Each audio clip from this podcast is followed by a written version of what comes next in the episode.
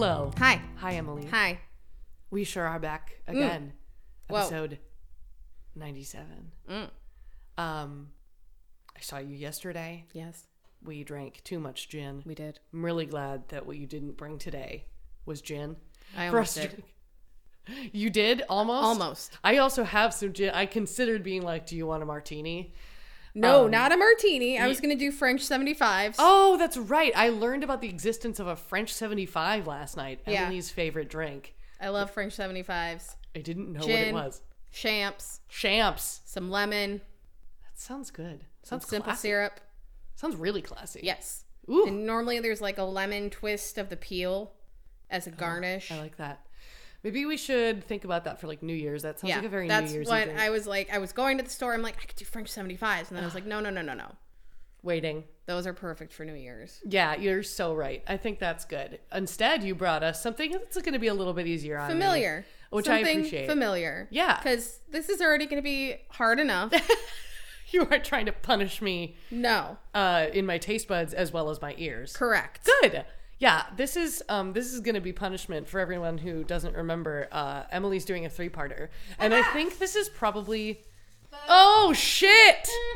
I didn't see the fireball. No.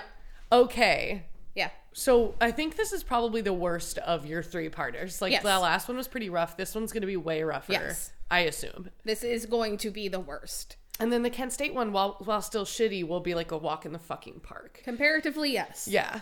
Um, 1.7 me- million people dead versus 4. Quite a difference. Still horrible. But uh pretty fucking different. on a like, scale, Yeah. If we're if we're doing scales here, I'm taking a pick. do it. Good. I um I love the colors of these two things together. Yeah. Um we've got the reds Very um, fall. Yeah, very fall. We've got reds, hard apple, peach. Mm-hmm. So it's hard apple, but it's also peach. Yeah. Don't worry about it. It's both. It's Good. Yeah. Um and then we have and then we have fireball as as we are wont to do. Yeah. What are we are we doing any fireball? Um are we do waiting on the fireball? It's up to you. Do you think we'll need it all for your story? Or do you- So for my story, I do have two harp noises built in already. Oh God, okay. At least just I appreciate like the check in, check in. We'll just do a check in with each other. Yep, I'll be doing Taylor check-ins. Oh no, it's the worst kind. It's way different than the the Emily checks. These are just Yeah. how emotionally damaged are you, and, and do you need a minute? yes. Um, I appreciate that. Maybe the listener will also need a minute. I mean, that's Yep. that's what this these are for. So Yeah. I need you to gauge for the listener. Also, Emily doesn't know that I did this, but I promise not to do it this time, which is that I put banana phone in the actual podcast last episode. I didn't get any complaints, so I appreciate that. so that's near the harp noise, and then it like it goes out when we're when we're done, it goes out into our theme and that builds back into banana phone, just so you know. I'm not gonna do that this time. We're serious harp noises only. I the funniest thing is I considered not mentioning that at all, and you would never know because you, you wouldn't listen to it. I want a divorce. no, et tu, Brute. I'm JKing. That might make some people think that I'm like getting divorced. No. I'm not. We were just joking about um, how if I I ruined any of this equipment that's actually my husband's, that he would probably divorce me, and I would think that was fair. All right. Um, I believe I am first. You are. Great, fabulous. I'm gonna just like a little. Somehow I'm cleansing the palate before the palate has had anything. Yeah. Um, I'm just gonna I'm gonna give us a cutesy little story. Do um, it. that I just kind of found funny. Um, and and then Emily's gonna wreck our lives. Uh, cheers. Oh god, that was the fireball. That shit's refreshing. It's good. Okay, It's not I too like it. sweet. It's mostly just crisp. Yeah. So good. Okay. Crisp. crisp.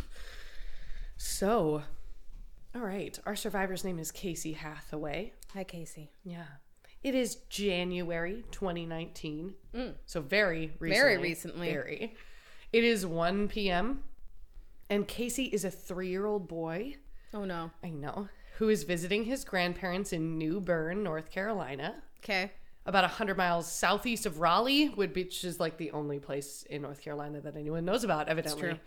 when we're going outside of like a hundred miles to explain where something is, there's not a lot of landmarks in that No. state. Um, it's winter. Um, but there isn't any snow on the ground again. Like we're kind of in the south, basically. But it does get pretty cold at night right now. Like it's in the dead of winter, straight up January. So, um, Casey is outside though, playing with two other children. I think they're his cousins. Oh. I know it's like nice enough outside that you can still be out there in your Sure. little, little cute little jacket. Um, the house is in a super rural area, um, surrounded on most sides by like farmland and then like dense woods. Like they, I've seen a picture of the land and it's, it's like off a county road that's off another Mm. county road that's off another county road, just middle of nowhere, Mm-hmm. Yeah. type of shit. Woods everywhere. Yeah. Um, and at one point, they're all outside, and then the kids come inside, and their grandma looks up from whatever she's doing, and she sees that there's only two of them who Uh-oh. have come inside, and she's like, "Oh, uh, okay, where's Casey?" And she goes outside, and she doesn't see him. And she calls his name a few times, and he doesn't come. And he's just gone. So she instantly is like mobilizing whoever else is in the in the house besides the kids, and is like, "All right, we gotta go find Casey. Let's go take a look in the woods." And they end up searching for 45 minutes and they don't find him. Oh shit. Uh, We've done stories of children like disappearing. Kids just seem to be, they have a knack for just Yeah. being gone. Like For having instantly. such short legs, Right. they can really move. They can really move and they're just so little. Yeah. Like, to be very real, like I think I mentioned, yeah, I do. Um, Casey is two foot three inches tall and he weighs 25 pounds. Oh he is a very small kid. I actually Yeah. have a picture of him because it was really cute and he's really Oh, cute. no. And he's wearing his little blue jacket that he's wearing it, when this actually happens. Hold on. Oh, He's a little guy. jacket. he's really little and he's just he's just gone and so his family looks for about 45 minutes and then they call the police Yep. And like i heard some of the 911 call. It wasn't like super frantic but um, i think it's the grandfather says i lost my three-year-old grandson. He was walking in the woods out there and we can't find him. Now the police take this pretty seriously pretty fast. Yeah. I mean obviously they sh- should always Yeah. do that when a kid is missing and they do it here which is great. Low Um, bar. yeah, they they launch a search right away, getting out there in the woods behind the house. Now nobody actually saw Casey walk away. Like this hmm. is an assumption that he walked into the woods. They just believe that must be what happened. Yeah. But he also could have gone in any direction. The kids themselves who came who were outside, they were like he wasn't gone when he came in. Mm. So they don't know where he is at all. And I mean, they would have noticed a car. Yeah, That's absolutely. the thing with like the county roads. Yeah, like they're probably pretty deserted. Like Yeah. you would know if somebody just Yeah. came up. And it's not likely that someone walks through the woods, grabs a child, and walks away. Right. The police do say, like, they're not ruling anything out. There could be the possibility of some sort of abduction, some sort of third party. They just don't think that's very likely, which I agree with. Um, but they just don't know which direction he wandered off in. So it's like acres upon acres of woods that they Yeah. suddenly have to search. They put out this call um, just to the press. Like they just tell the public, like, by the way, we have a missing child. We think this is where he might be, whereabouts. Um, like I've mentioned in the past, like they do they take the the child's size and age into account and think of how far he could have possibly gotten and they kind of create a search area from that and so they get working right away then within hours like there are hundreds of volunteers coming in from all over town and the area just people just combing the woods and they're you have to like you can't just like let people do that you, they, you have to coordinate them Yeah. so there's like a certain number of people that go into a certain area and It's all a grid search. yeah, yeah, you have to be super thorough Yeah. and know where you've already searched so you're not wasting time. Um and they they end up getting so many people that they have to start turning them away because they're like we can't we don't have enough coordinators to to figure out where you should go next so you guys can't go. The other thing is that they label this like treacherous terrain. It's not just a woods.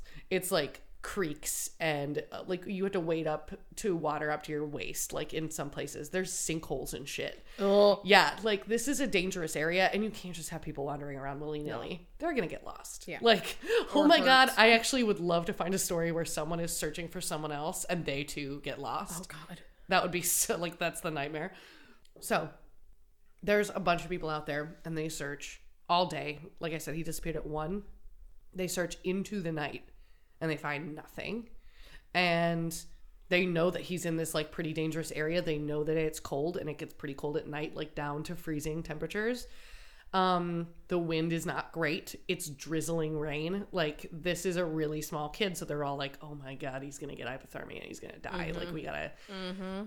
They search for as long as they can into the night using flashlights, but like it's dangerous enough that after a while they're like, all volunteers, especially the people who aren't authorities, have to come back. Like we're not. You can't be out there right now. It's not safe. Um, and then the next day, it's like downpouring rain. It's cold. For some reason, like people go missing and the weather's shitty. Like that's Yeah, just the way yeah. it is. It can't be like a nice crisp No, no, no, no, day. no, no, no, no. no. So it's rainy, it's windy the entire time. Um, and they actually don't allow civilian volunteers to come back and do the search. They have enough um, professionally trained search and rescue people that they're like, these are the ones who are going to go out there. It's not safe. Um, by this point, they've got helicopters and the Marine Corps and NCIS and the shit. FBI, yeah, and the State uh, Investigation Bureau. They're all involved. The FBI was like, "We've got some people. Do you need some people?"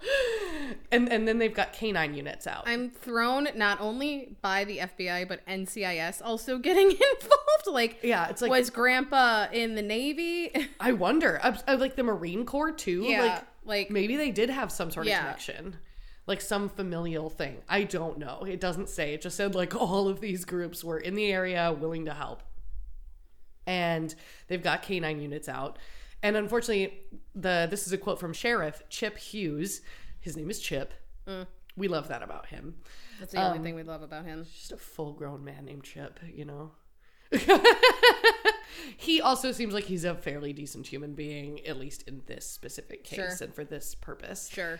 So he says once we got the canines in there, so many people before we got there walked through that area and disturbed the ground. So the dogs never pick up a scent. No. They don't even get close. Um that's kind of the other crappy thing about when you've got hundreds of people searching is like you're messing with the area. Yeah. So the dogs don't do much, but they do they do cover more ground on this day. They are having people wade through water in creeks and streams to get and they're like there's no fucking way this kid got over here because of the creeks and stuff. How would he ever? He's so little. And and yet they keep going cuz they're like it's possible, whatever. It's possible. By this point they're like he has to be moving around. There's no way he's in one spot. We would have fucking found him by now. So they the the search area doesn't really have a focus. They've just widened it to where they believe they he could have gotten within a full day now, and they search for a whole n- another day into the night. Have to call it off as it's getting freezing out. It's a second night. They don't even know the last time he had food or water before he disappeared. So like they're like this this kid is this is not good. The more time goes by, the the less hope everybody has of finding him alive. So, um, they start getting tips in from people. They get a ton of tips from people Sure. just like having Always seen, do. heard stuff. Yeah. Yeah. And they, you know, if you have the manpower, you look into it at least. If it sounds credible and you can, you'll look into tips. And somebody, one of the neighbors in this area, uh, sends in a tip that the night before she'd been walking her dog and she heard a child crying in the woods, which to me is just fucking creepy for one thing. I'd be like, oh shit. So she calls the cops and they sort of, the third day, they focus their search in that area, just where she sort of said she heard somebody crying. And there it's another miserable rainy cold day and they have to like wade through more fucking water and avoid like treacherous holes and shit like that. And finally, they come up over this little ridge and they see a little boy in a blue jacket and he's stuck in some brambles. Like he's just stuck in like a bush full of thorns. And it's Casey. And he has been calling out for his mom. Like they heard him right before they found him. And he was only about like 40 or 50 yards from where the woman said she heard him. So she probably did hear him. It was- Wow. it was him. So Chip, the sheriff, I'm just calling him Chip now, would later state that again he he had to go through some really weird terrain to get to Casey, and that when they found him, his clothes were absolutely soaked to the bone. He was wearing all of his clothes still, but he was like hundred percent wet. And he'd gotten himself so stuck in this like thorny bush that they had to like carefully extricate him out of it. Like he was straight up stuck. But he's fine. Like he's talking, he talks to them. He is very cold, but mm. he's not hypothermic, comatose. He doesn't he doesn't have pneumonia or like whatever you would think a kid would have when stuck out for 3 days and 2 nights in the in the cold, in like freezing cold. And he's again, he's just such a little skinny little bugger. Like how? So he's found without hypothermia. He, he they do say though that his core body temperature is like quite low. Um, and his his fingers were starting to show signs of frostbite. Um, he was without food or water for three days, but otherwise fine. They get into the hospital. His family's there. They make a statement thanking everybody who came out to the search and saying that he is he's honestly fine and that he's talking. Um, they they don't have a good explanation. Nobody does. Like reporters ask, the parents ask, the police like, what do you think happened? Like, how did you find him? Where he was? How would he have gotten to where he was? And how was he okay? And they were like, I don't know, man. Um, the police themselves ask. They talk to Casey, but they give him a few days, obviously. And they're like, he's three. What the fuck Yeah. is he going to tell Yeah. us? It was cold. Yeah. I didn't Cold. like wanted to go home. Yeah. Yeah. Missed my mom. Scary. Yeah.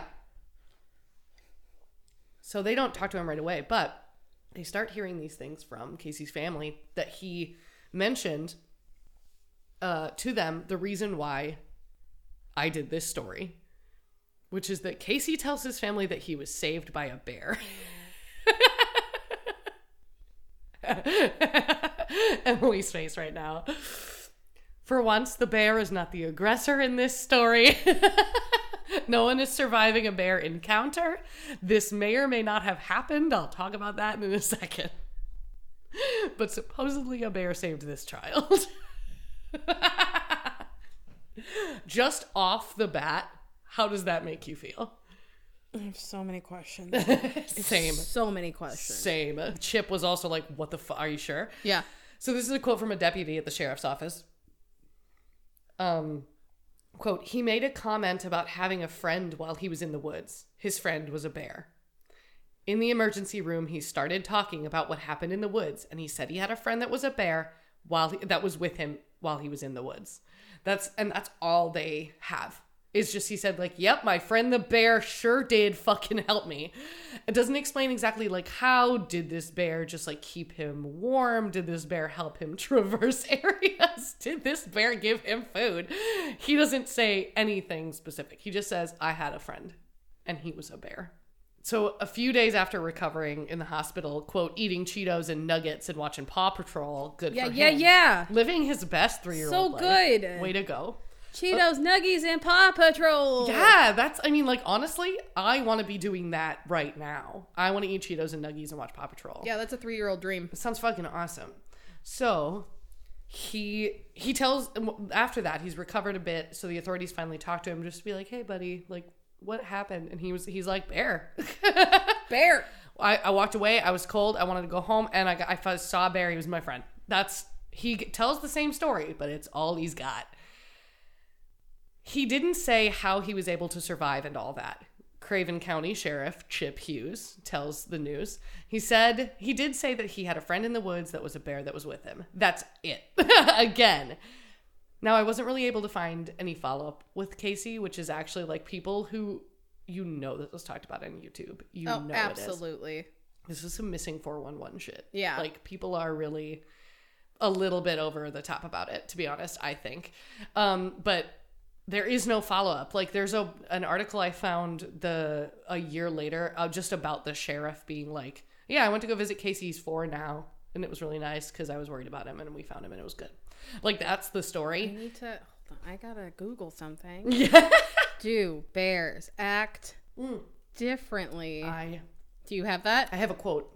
So theories abound on this story, and they did talk to some animal experts, like different news sources were like, hey, people who know stuff about bears, does this fucking happen? And this is a quote from um, Chris Servheen, who is a bear researcher at the University of Montana. He says, quote, Wild bears aren't friends with people. I don't want to say that he's not telling the truth. He obviously thinks he's seen things and maybe he's got a teddy bear at home. But I've seen no evidence that anything like this has ever happened. He basically goes on to be like, Bears, no matter your size, are afraid of you. If they get aggressive, it is out of fear or territorial stuff. But this is a black bear that, like, based on the area. And Mm. Yeah, I black was gonna bears aren't grizzlies aren't afraid of shit. yeah, absolutely. A lot of the stories we've told about bears being aggressive Are grizzly are bears. grizzlies. I think there's like the one time that it was a black bear, and Yeah. we still don't. That's a freak encounter, and we still don't know what happened. But like, that like normally they're not predatory. They don't. They don't want to eat a human. They would rather stay away because. He, he literally says like this is a natural selection thing like you approach a human you get shot you die so Mm-hmm. the ones that are willing to do that don't stick around so bears avoid humans and it it I, there's no reason why this bear would mistake him for a cub or anything like Cubs that Cubs aren't blue. No right cubs are not blue and hairless i think a bear can tell by smell alone you Yeah. would know like this isn't a bear This is not your baby. This is not your cub. yeah.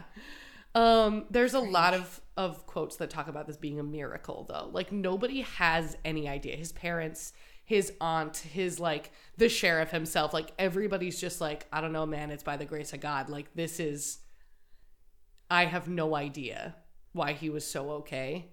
And the sheriff does say like, I thought it was a very cute story.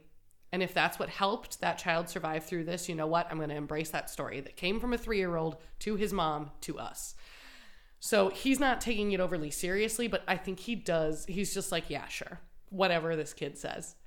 And there is an interview with his mom too. She's like, if he says he was with a bear, then he was with a bear. I have no reason not to believe him. so people just be just be about it. It's fine. I think mostly a lot of people are like these are pretty religious people on the whole. We're talking about the South. So they're all just like, yeah, I don't know. Something was watching over him. God was watching over him. God don't got time. Yeah, right. God has shit to do. yeah, God's uh, busy. but you know, people on the internet uh, are convinced there's some weird shit going Sure. on. They think it's weird that the FBI was involved. Yes. They think it's weird that he just disappeared so quickly. Um, there are YouTube videos I did watch one about like the strange circumstances surrounding his disappearance and also the fact that he wasn't in much worse condition. Um, the police actually had to come out and be like, we do not believe there's a rumor going around. We do not believe this that Casey was abducted, kept somewhere for a couple of days, and dropped off in the woods.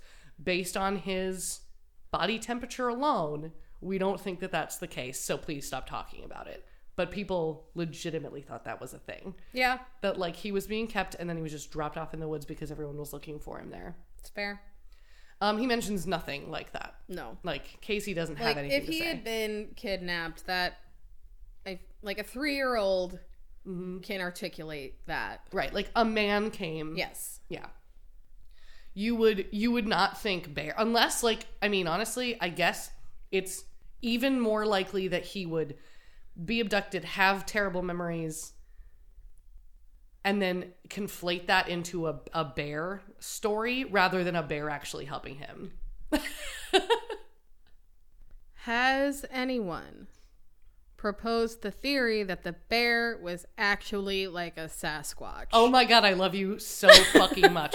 This my last bit of notes is just a YouTube comment that oh I Oh my just copy fucking pasted because okay, a lot of people have a lot of theories and then there's this fucking guy. So Southside Johnny on YouTube says the child was taken and cared for by a female Sasquatch. She moved around to avoid the searchers. The child could not have reached this location without having been carried above waist deep water and returned to within one quarter mile of his last known position to be found. People do believe that this is a Sasquatch situation, 100%. A female one at that.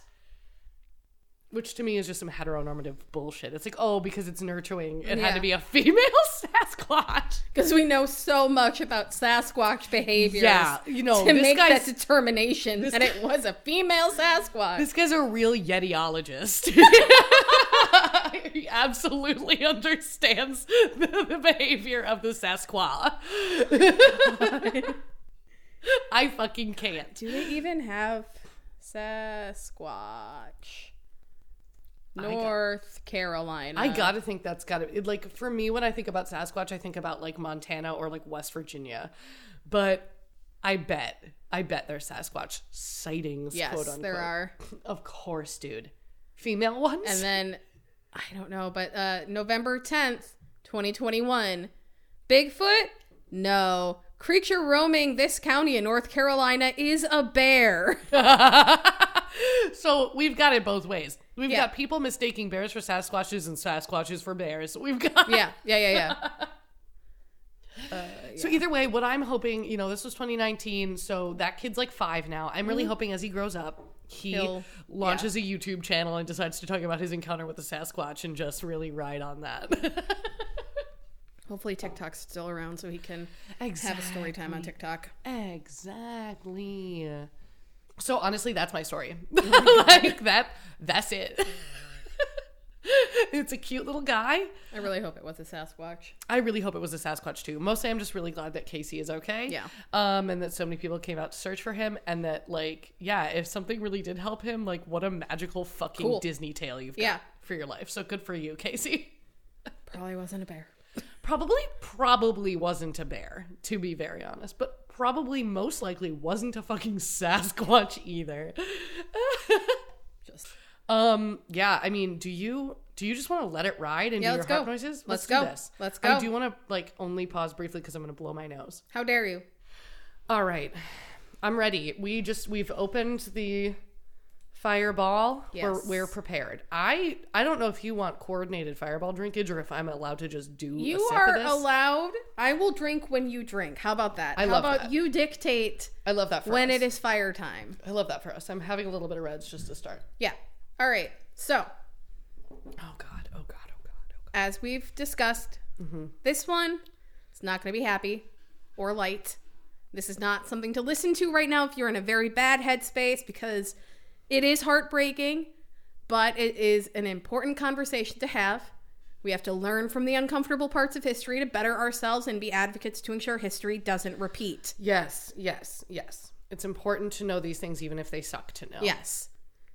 Trigger warnings for this. I do discuss mass murder. This is genocide. Yeah, yeah, there's nothing else to call it. There is torture. I'm not doing any in depth descriptors. A few bits are in survivor quotes and context- contextually important, Sure. but otherwise, the litany of other shit has been cut out. I'm not That's doing that. kind of you. uh, very, very, very nondescript mention of medical experimentation, starvation, and humans being absolute trash with a partially unsatisfying ending for most who were responsible for all of this shit. Mm, So, okay. yeah, when we get to like the torture part, I will give another warning. Good call. Much appreciated. Yeah, like while we think it's important that people know this, if if you're like a, someone who's triggered by these things, you should not have to Yeah. endure that. No. So, okay. Oh god. Emily is like literally mentally preparing her own ass. and I'm over here terrified. So, quick reminder Khmer Rouge ruled Cambodia under leadership of the Marxist dictator Pol Pot from 1975 to 1979. This is part of what the argument that this was, in fact, genocide is from a lot of the experts. Pol Pot was trying to create a Cambodian master race. So did he say that? Yes. That's enough for me. Yep. like that's literally Hitler shit. Yep. Through social engineering, which then ultimately led to the deaths of more than 2 million people. God, Two million? Yes. Jesus Christ. So those that were killed were either executed as enemies of the regime, died from starvation, disease, or just literally being worked to death. Fucking A. Yeah. So although Pol Pot and the Khmer Rouge didn't come to power until the mid 1970s, thanks Operation Menu, Mm-hmm. it can be traced back to the 60s, communist insurgency. North Korea wasn't helping. Sure. Cambodia was like, yes. There's lots of reasons it exists. Yeah. And it just gains power because we start carpet bombing Cambodia. Yeah. And before Cambodia was ruled by a monarch, the bombings destabilized the government, helped further the Khmer Rouge campaign of getting people on board. You want to be on board because that we're not bombing you. Yeah. That's it. Like We're that's not we bombing said. you. We can keep you safe. Look Yeah. how awful the US is. This is what democracy looks like. Yeah. We can change this. Don't you want to be equal with everyone else? 1968, Mm-hmm. Pol Pot launches his insurgency of like, hey, you know what? We're going to make it a year zero. And he wanted to build an agrarian socialist utopia. Now, Every time someone wants to do that, it's bad. it's not good, guys. Okay. He's with turning an the emphasis, yeah, on decentralization and non-state forms of collective ownership, locally focused, very traditional. And he but and he wants to be in charge of a thing that is decentralized, which doesn't make a lot of sense. But okay.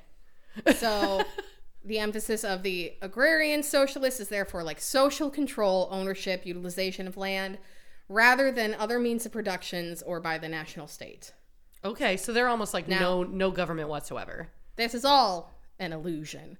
Oh, Because, sure. Let's be clear, the Khmer Rouge was highly autocratic, totalitarian, xenophobic, paranoid, and repressive. Yes, this is what I'm saying. So they saying. can't be communist. Yeah. No, this is always a lie. Yes. They're pretending they want power for the people. They never want that. No. They want power for them. They want the illusion of power for the people. because that makes people less likely to rise up against them anyway. Yes. So the bombings happen. Operation Menu starts March 18th of 1969. The timing is perfect. Pol Pot is just starting up Khmer Rouge of like, yeah, all right, no, we want to do this year zero. We want to get this going. Thank you for giving us these weapons to destabilize everything even further. Right. So 1973 to 1974, Khmer Rouge controls most of Cambodia at this point, um, and city dwellers are being forcibly moved out to the countryside. So they're clearing out the cities. Interesting. They're literally not letting people live in centralized areas. Correct. April of 1975, Khmer Rouge formally captures the capital of Cambodia. That has no fucking people in it. That still had people in it Sure. because it was like the biggest sure, hard to part. move everybody out of Yeah, there. Yeah. So like they worked from the outside in. Sure. Weird. So 1976, they started dividing citizens into three categories. Oh no. Which is interesting since communism is supposed to be classless. Right. Like That's again, the whole thing. this is not communism. They're not asking No. for that. They're lying. and the thing is, like, these categories determine the food rations, which is also not no, communism. It's supposed to be to each according to his need, motherfucker. God damn it. What are the three categories? I'm gonna hate them. uh, so, urban residents. Let's see. Oh, yeah, because I tried to find the categories and it wouldn't give it to me. But Hmm. urban residents, landowners, former army officers, bureaucrats, and merchants fell into an undeserved category. Undeserved. Yes, and faced execution, starvation, and hard labor. Wow, it's like you had too much power in the former system. We don't want you here. And all religion and money was banned, and the genocide was underway. money? Yes, they We- literally took all the money. We ban money. We ban money. money doesn't exist in year Correct. zero. So, January 1979, the Vietnamese Armed Forces and the um, Kampuchean United Front for National Salvation captured the city capital again. Pol Pot ran. okay. So, wow. Vietnam and a united front that was fighting against the communists in Cambodia were like, we are here. We can finally do something. Fuck you. Yeah. And Pol Pot was like, peace. I'm going into the jungle. Yeah, And I'm you're not going to see me. go into hiding, but I'm still running shit. Yeah. Um, an estimated 90% of artists, intellectuals, and teachers were killed in an or in an effort to return the country to year zero. So in that first year, they killed the doctors, the leaders, mm. the artists, the smart people, the teachers, anyone who was educated. Yeah, because those are the people who who could teach other people not to believe this Correct. doctrine. Like they're the the ones with the power. We killed the dissenters. Yeah. Also, again, we want a utopia, but we killed all the artists. Like, nope, I don't believe you, sir. Yeah. I think that's not what you want. Because one of my survivors is an artist Oh, who made it through.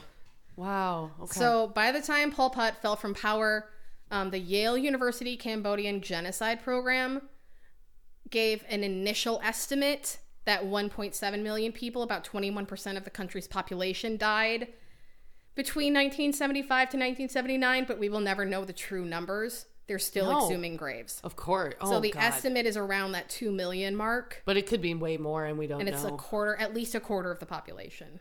That's so much. So much. Yeah. Uh, they estimate there's as many as 19,000 mass graves across the country. And it's quoted by the Yale program that the Cambodian genocide was one of the worst human tragedies of the last century. What the fuck? I am drinking. Okay. Oh, God. The fireball. Oh, my God. I yeah. Um. I'll try to calm down, but that is I'm almost halfway. So, one, two, skip a few. It's 1998. Okay, that is a few. You Yeah. did skip quite a few. Uh, so there was a lot of back and forth from the UN and the powers that be of how to handle this and if there should be trials or a tribunal and what do then you mean if?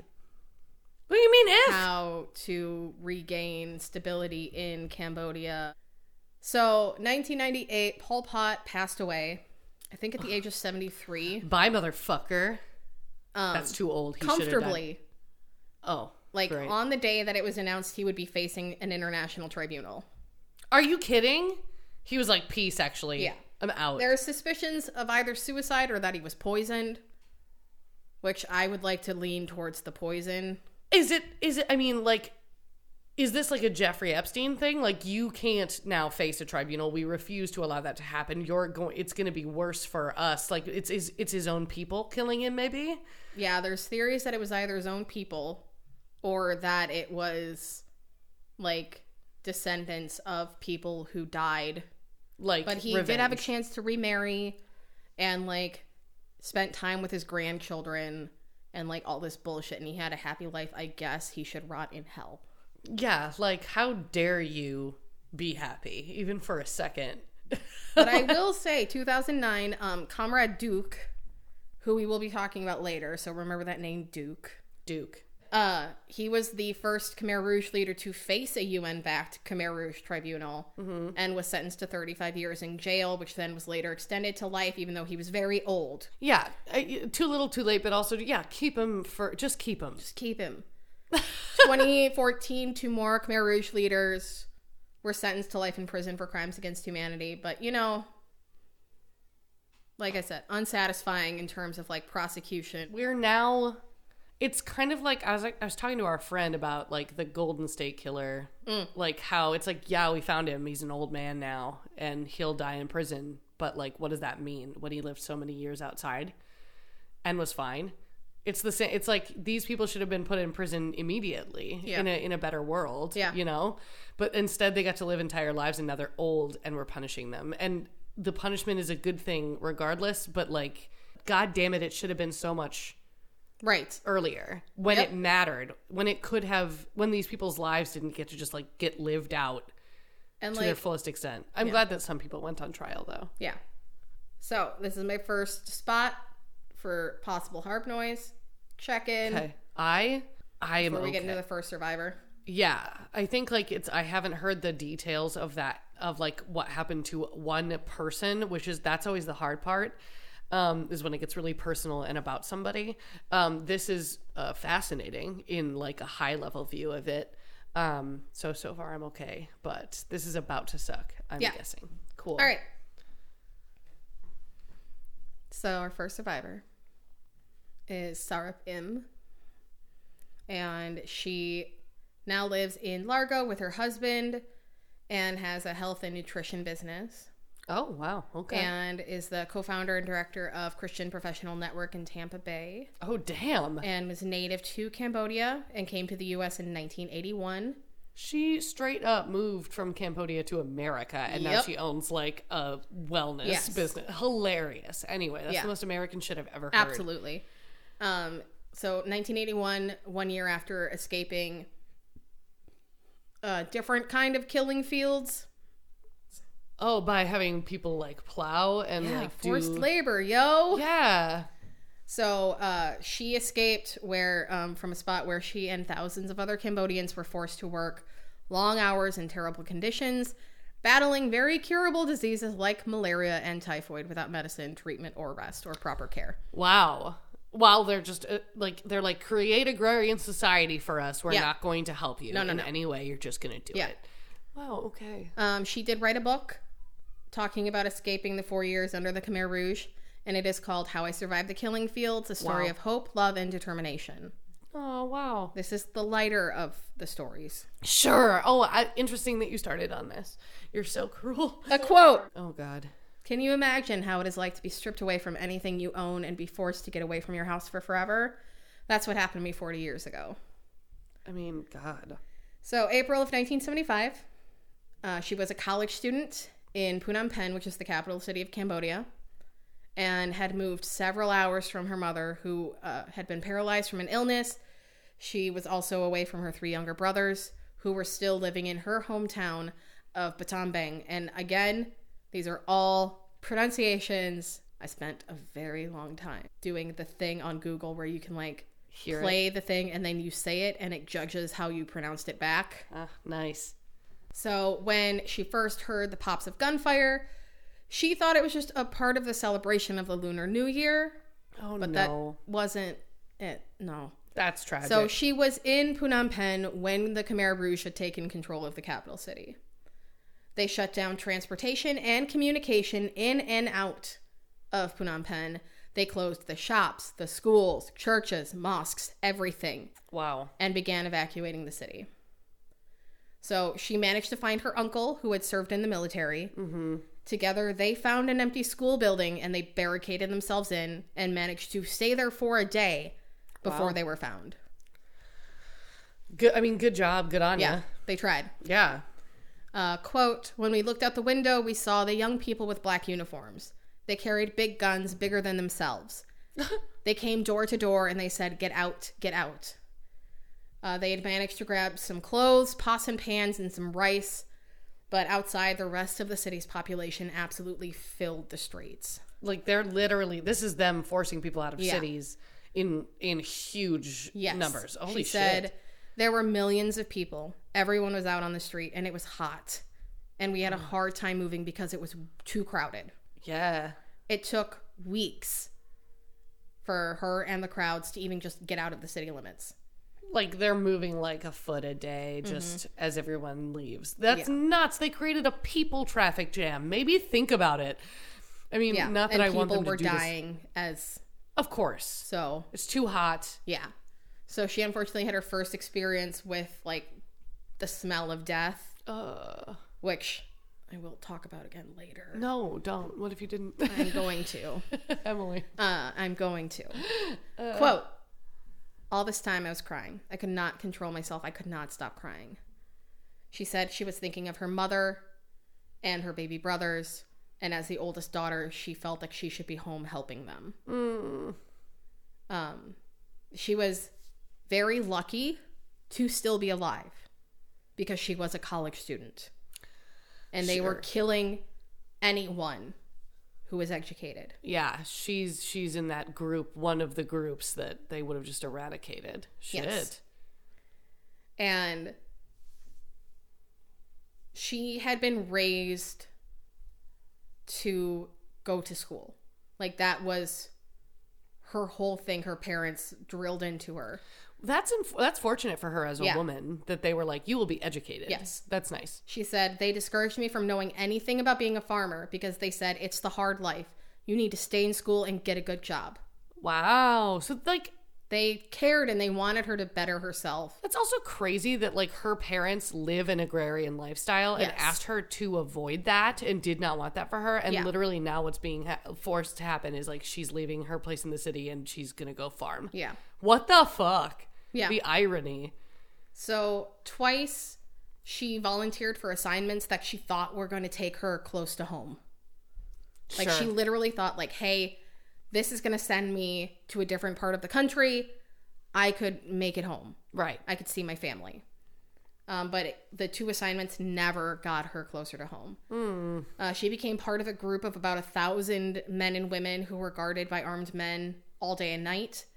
They rang a bell to wake them up at 4 a.m. and then worked till sundown, often not being allowed to go to sleep until close to midnight. And then that just kept going. The not enough sleep portion. Oh, yeah, sleep such a- deprivation. oh yeah, that's so purposefully done. Oh, yeah.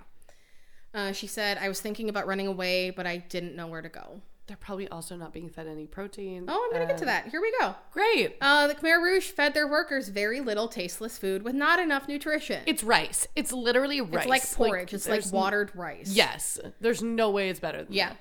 And I'll talk about this later, but in one of the interviews with one of my other survivors, he said you could hold up the spoon and count the grains of rice. Like it was so little. Wow. Shit was real bad. They couldn't bathe themselves with soap or shampoo. Ugh. So they just bathed in the river.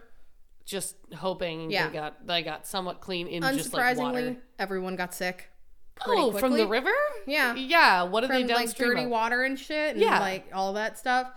Uh so she does come down with malaria first Oh God. and then she got typhoid. That's really bad. Yes. Oh my God. Uh neither of which are fun. no. Uh, you- symptoms of malaria for anyone who doesn't know include fever and flu-like illness, Mm-hmm. shaking, chills, headache, muscle aches, tiredness, nausea, vomiting, diarrhea.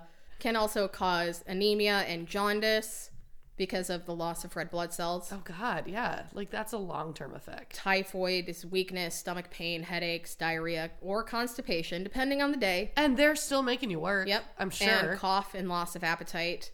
Ugh. And both illnesses can and do still kill people every year. yes. Yes. Uh, she described her experience with typhoid as a sickness that infected her intestines. It swelled her body and made it hard to breathe. Because I'm sure her body was also already in shock and trying to retain fluid and anything else it could nutrient wise to mm-hmm. fight this. So she's just like bloated up. Yes. So the lack of nutrition gave her night blindness. She like couldn't see Yeah, in, just in the dark. Yeah, That's she was losing can't. her vision. Oh which God. yeah, Yeah, sure. No, you need nutrition to maintain the things. it's wild your what your body will do Yeah. To save the vital organs. It's yeah, it's gonna shut down your extremity Yep. shit first. Uh, so she still had to work until sundown, oh, and when she was incapable of work, she was finally moved to an infirmary, which so they can resuscitate you Well, and then you can go again. uh, no, no, it was a hospital without medication or doctors what the fuck? because is they that? killed all the doctors So this is just a place for people to lie down And if they die. can't do anything. Yeah. and they, yeah, and be out of the way. Wow. Uh, she said people die almost every day around me, and like she's a college student, she was She's young. young and desperate to see her family. That's like got to be like the the will to survive. Yeah, it was literally her only motivation to stay alive was that she she could go home and see them. Mm-hmm. Um, so when they put her in that hospital, that wasn't really a hospital. she said, "Now my life is about to end, and I can't do anything about my own life. I can't help myself."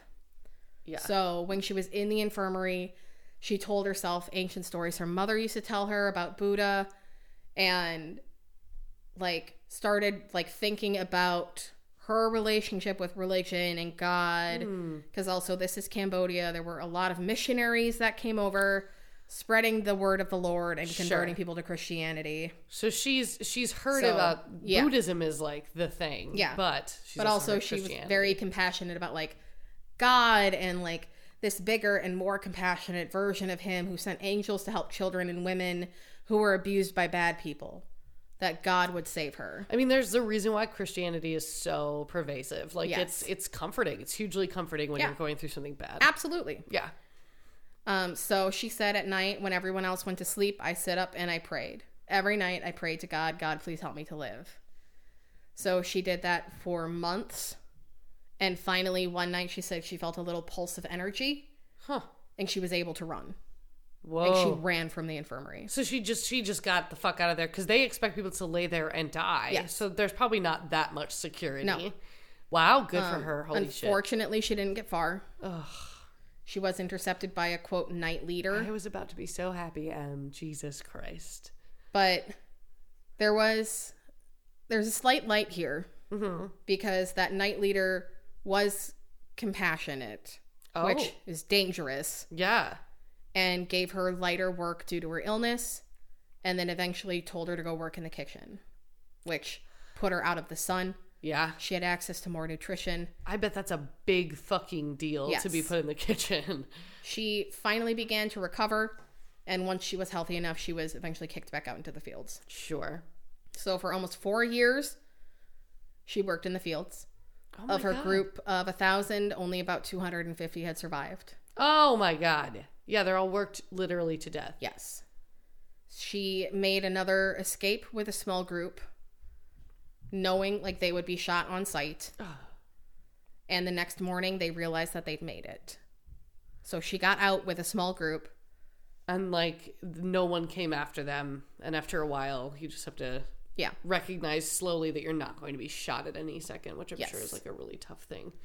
So it took her a very, very long time to get back to her hometown. Um, and she found it destroyed, unsurprisingly. Yeah. And she said populated by different people. So she then had to go track down her family. And she was so skinny that they didn't recognize her. Whoa, so she did find them. Yeah. But she looks completely different. Her mother only recognized her by her forehead. What? What's up with your forehead? I have questions.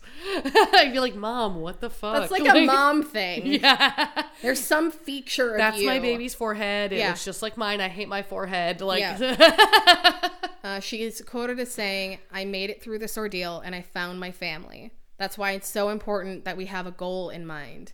I may be weak outside, but inside I was strong and I had the love of my family. That's some really good advice. Is like the just she focused on a one goal Yeah. of seeing her family again. Yeah. And like that's why she Yeah. made it. That's fucking And she nuts. said she wasn't sure of her own strength and wasn't sure if it would have been enough to help her survive. and yet it did, and, And she did. Reinforced religion for her Sure. because she was convinced that God protected her when they were running.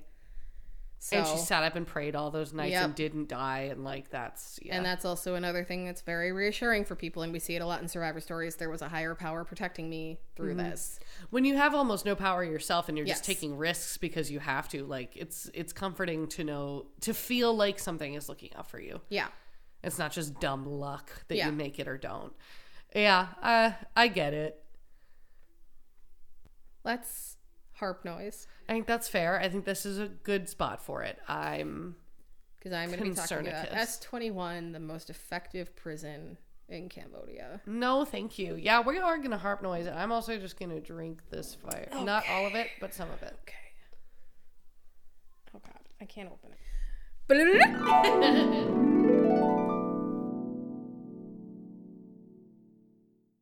All right. If you are having a rough day, this is the time to drop out. yeah fair you Thank can come you. back to it later when Yeah, you can come back spot. to it later, but like, thank you. thank you for listening Thank you. Goodbye. you should be a little bit like you should never forget your can of whatever. yeah, uh, yeah. Thanks. Fill in your own blanks. Thanks for being here. All right. Our next two survivors Chum Mey and Bou Meng. So, Tuol Sleng is Cambodia's most notorious prison f- during the genocide. Okay. Uh, Codenamed S21, it used to be a school and then was converted into an interrogation center. As if it's like public school, like PS twenty one, Yep. except it's now now Yep. it's prison. Gross. and was converted into an interrogation center on the orders of Pol Pot uh, in 1975. Interrogation center. Great. So torture, yes. torture zone. Yes. And it was bad. Yeah. It was very bad. I would believe Um, at least 12,000 people were tortured there and murdered. that sucks. No one wants that. No one wants to hear that. Only a handful of prisoners survived. I can't even imagine. So this is. I need it's- you It's four years, right? to, yeah, try and guess a number of survivors. I have the number. So twelve thousand people moved through there. Yes. And were tortured and murdered. I'm gonna say like something ridiculous, like less than hundred. Uh, I'm gonna say like seventy-eight. 15. No, Emily. No, that's way that's way worse. That's way fucking worse. 15 people survived. 15 people survived total, and you Yes. said 12,000 moved through that place Yes. and were killed. They had a 99% kill rate. That's the highest kill rate I've ever fucking heard of for anything. Yep. Like Auschwitz Higher doesn't than have Auschwitz. that kill Yeah. rate. Yeah. That's so shitty, dude. What the fuck? Yeah. Now, I don't have this in the notes, but it's important to know. So, the layout of the prison, they had interrogation rooms that uh-huh. had metal beds that had chains and things attached to them. There were also cells that were built either out of wood or out of stone that were very narrow and long. It was barely big enough for somebody to lay down. Oh lord. There were also just rooms with there's these like cement L's that have been inserted into the floors that have then like the chain hooks. oh. So they'd have a room of like 30 to 60 people all just chained to the floor. uh, chained around this this Yeah. L of Yeah. concrete. Yeah. Next to each other. Yep. Oh god. Jesus Christ. And then there was space outside for torture. Oh sure, yeah. a courtyard you did leave space for your torture. Like, how? Where are you Yeah. going to torture people? And the one thing I will say for like the shit that happened, it was all very very bad. Like you think the Spanish Inquisition was bad, And I do. they This is much worse. yes. No one expects Uh, the Cambodian Inquisition. No. And they were known for doing a lot of really heinous things. An example Okay. I don't want an example. What if I do? What This if I said the I don't want moment any? I'm going to say this is an example, and you can skip ahead 30 seconds if you don't want to hear this. I'm going to talk very fast, starting now. They used to interrogate people by tying their hands behind their back and then suspending them on a hook. No, thank you. And then when they would pass out, they dunk their heads in these bins that they had outside, but it was full of everyone's feces and urine. That is medieval shit. Yes, and then they'd put them back up on the hooks and Oh. try and force them to confess to things. Oh, Okay. and and you would confess. You would. Oh, yes. Oh my god. So, 99% survival rate, or sorry, flip that. I wish. That was wishful thinking. Unfortunately, 99% kill rate, Yeah. and our two survivors do still go back there every day because it has now been turned into a genocide museum. And they give tours and they've written a book that they can sell there and meet with people. This is the part I remember you telling me Yes. about last night when we were chilling. Is that these human, th- both of They them, choose to go back. go back on Yes. purpose every day. And there are pictures of them sitting in the cells that they used to have to be in. I and, can't like, even imagine. One of the pictures like has a banner behind him that says survivor.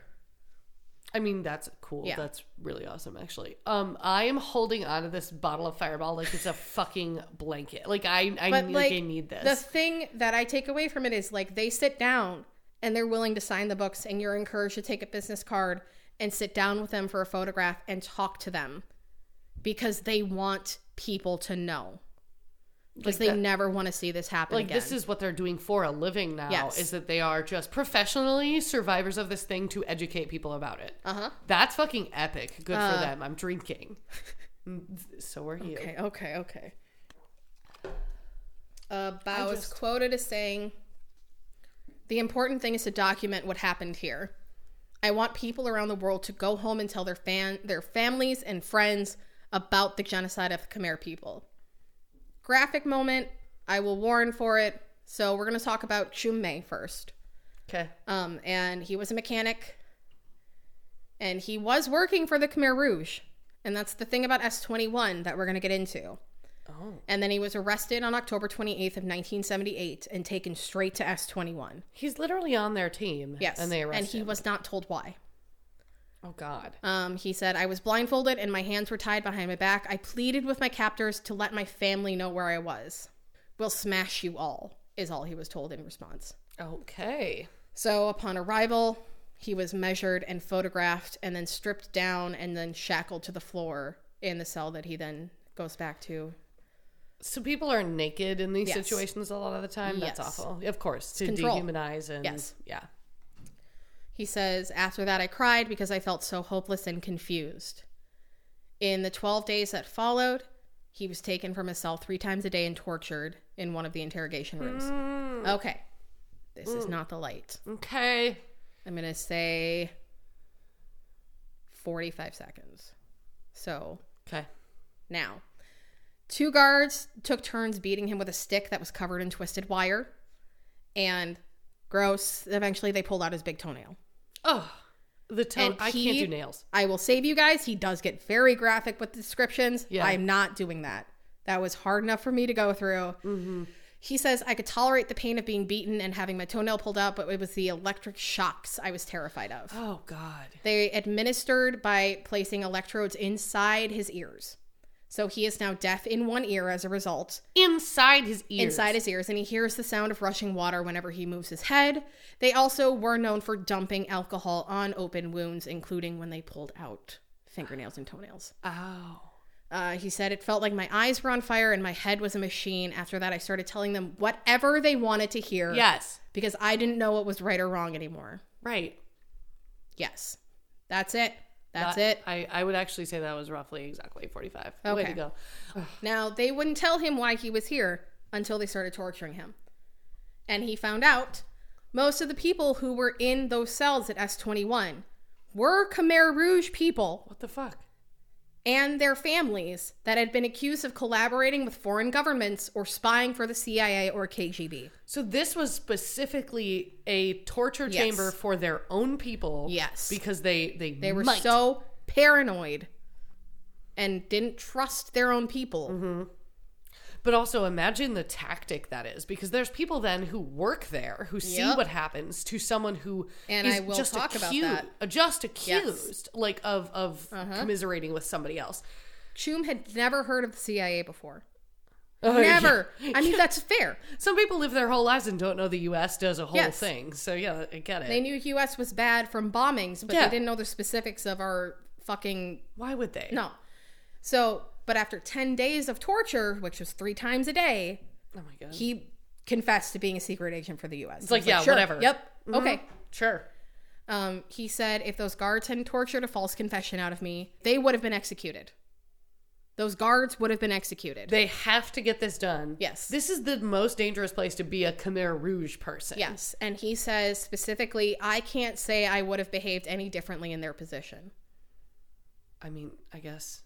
Yeah. I mean, there, there's like a there's like a tears of terror. Everyone has. Yes. Everybody who's torturing you has reason to torture you and to do it as effectively as possible Mm-hmm. Yep. because they might die. And then the people who might be murdering them might have the same exact reasoning. They might die if they don't do this killing. Yeah. Mm-hmm. Like that everybody is afraid. One all of the the museum guides uh, was quoted because I watched a bunch of tours and things, and very sad. It's all very sad and very heavy. Mm-hmm. So this took me like two weeks because Yeah, I did yeah, it in yeah. small bursts. So true. So a quote is: "The regime was a breeding ground of paranoia. Soldiers would grow to know too much." And then they themselves would be subjected to torture and death. So prison guards had to prove that they could kill and torture someone else. Otherwise, they ran the risk of becoming prisoners. Yes. But they couldn't know too much. Otherwise, they ran the risk of becoming prisoners. Like people are doomed there. Yep. Fucking ridiculous. So Bou Meng was also a Khmer Rouge supporter and had been an artist by trade and had actually painted some of the early propaganda posters. The fuck? Like that's your people. Oh my god. I'm no. gonna walk out of my house Yeah, and I'm just gonna fair. go stand in this street fair. for a while. Hey. I think. I'm on the last page. Okay, getting great. Is it the worst page of your entire thing? Bou Meng was married, and his wife, uh, Ma Yuan, was a midwife, Oh god. but only Bou was deemed worth saving. And he did some art of what he imagined happened to her. Oh It's no. good. No. That's an not interesting way to process. to you. Yeah. It's very sad. Oh. Um, but he like got emotional in his interview and he said, Why couldn't they keep her alive too? She only ever looked after people. Yeah, like she was a she was another medical professional. Yeah. So Bou was also questioned and beaten and tortured. And he showed the scars on his back, and he's also deaf in one ear because of the torture. I can't believe they put them in people's ears. That's Yeah. so fucked. So, Bell went under several months of interrogation. And he finally gave a false confession of being mean, part of the CIA network. I can't believe he lasted that long.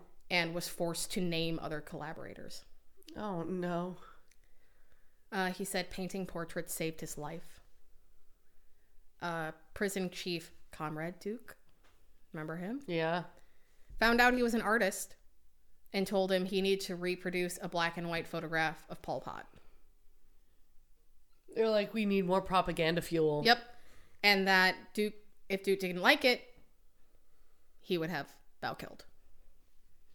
So, Bou took three months to finish the painting and did an incredible job. I mean, literally his life is on the Yes. line. So Dees. And it looked very much like the photo. Like they have comparisons of it. Wow. And the image of Pol Pot that gets used is like this black and white photo. That's what he recreated. Wow. And half the times, the image that's used in like documents and stuff is the painting. wow. because it looks so much like the photo. That's incredible. Duke then requested large portraits of Karl Marx, Lenin, and then Mao Zedong, who was the father of the People's Republic of China, for anyone who doesn't know who that is. And then he commissioned several more of Pol Pot, obviously, Sure. leader. Just keep drawing our yeah, leader. very Thank North very Korea much. of you. Yes. He was doing that anyway.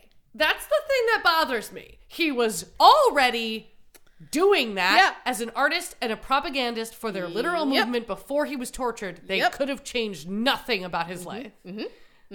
They decided they needed him. Mm-hmm. This is so Uh, lame. They did also tell him to draw the Vietnamese communist leader Ho Chi Minh standing on a rooftop in the middle of a big storm. Just so he looks badass? Like, what the fuck anime shit is that?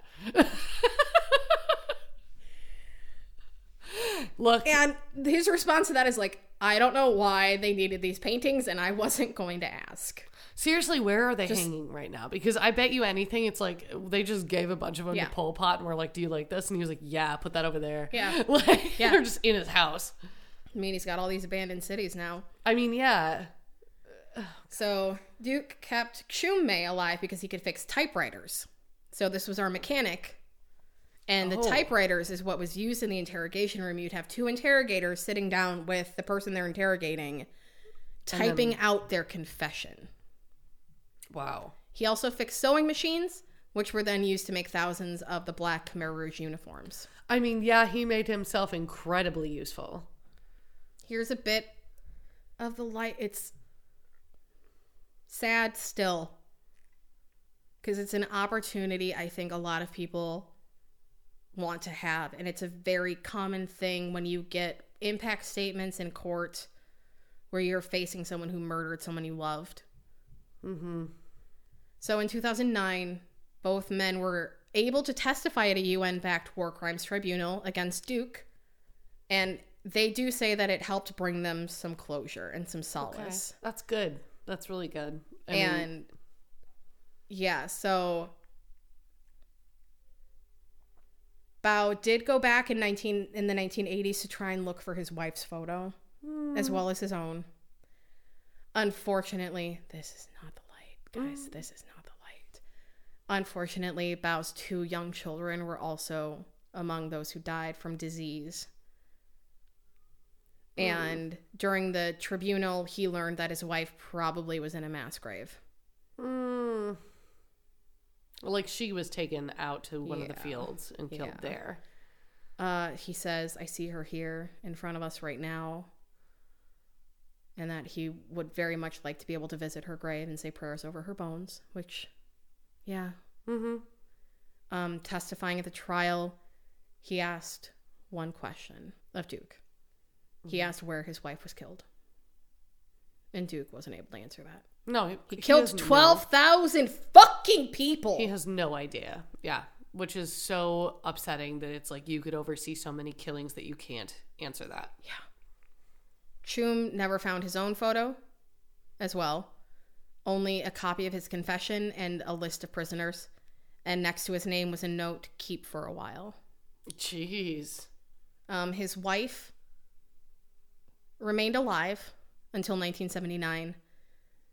This is also sad. Uh, Uh, Vietnam troops captured the capital city, signaling the end of the Khmer Rouge's grasp on the country. sure. Obviously, it's very like history repeats itself because when troops liberated Auschwitz, it caused a panic. Mm-hmm. Same thing happened at S 21. Word came down that this capital city had been reclaimed. And the guards from S 21 took prisoners and fled into suburbs awaiting orders. Oh shit. Chum Mey was able to reunite with his wife and a newborn son. They give no information on like anything else really, mm-hmm.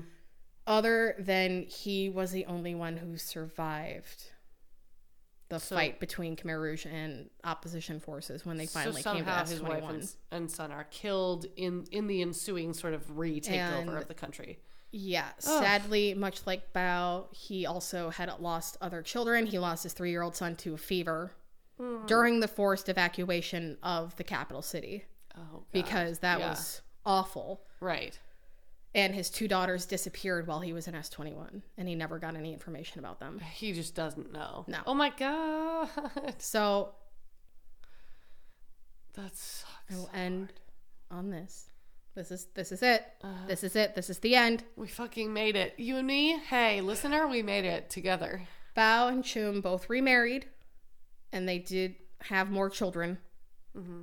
Chum's grandchildren often accompany him to the prison and spend time playing in the courtyard, Oh, that's nice. which I think is beautiful, and I understand there is a certain respect that needs to be given to these sites. Mhm. But when a victim's family can find a source of joy Yeah. there, yeah. it's healing. you have to let that happen. It's like yes. Kids playing at a funeral. Like Yes. they don't They don't know. understand. And they shouldn't have to. No. They're kids. So Yes. like just let them be children because other people didn't get to be children. Yes. From Chum. Mm-hmm. Visiting every day brings me closer to the victims in those photographs. I feel their presence here and our responsibility to tell the world what happened.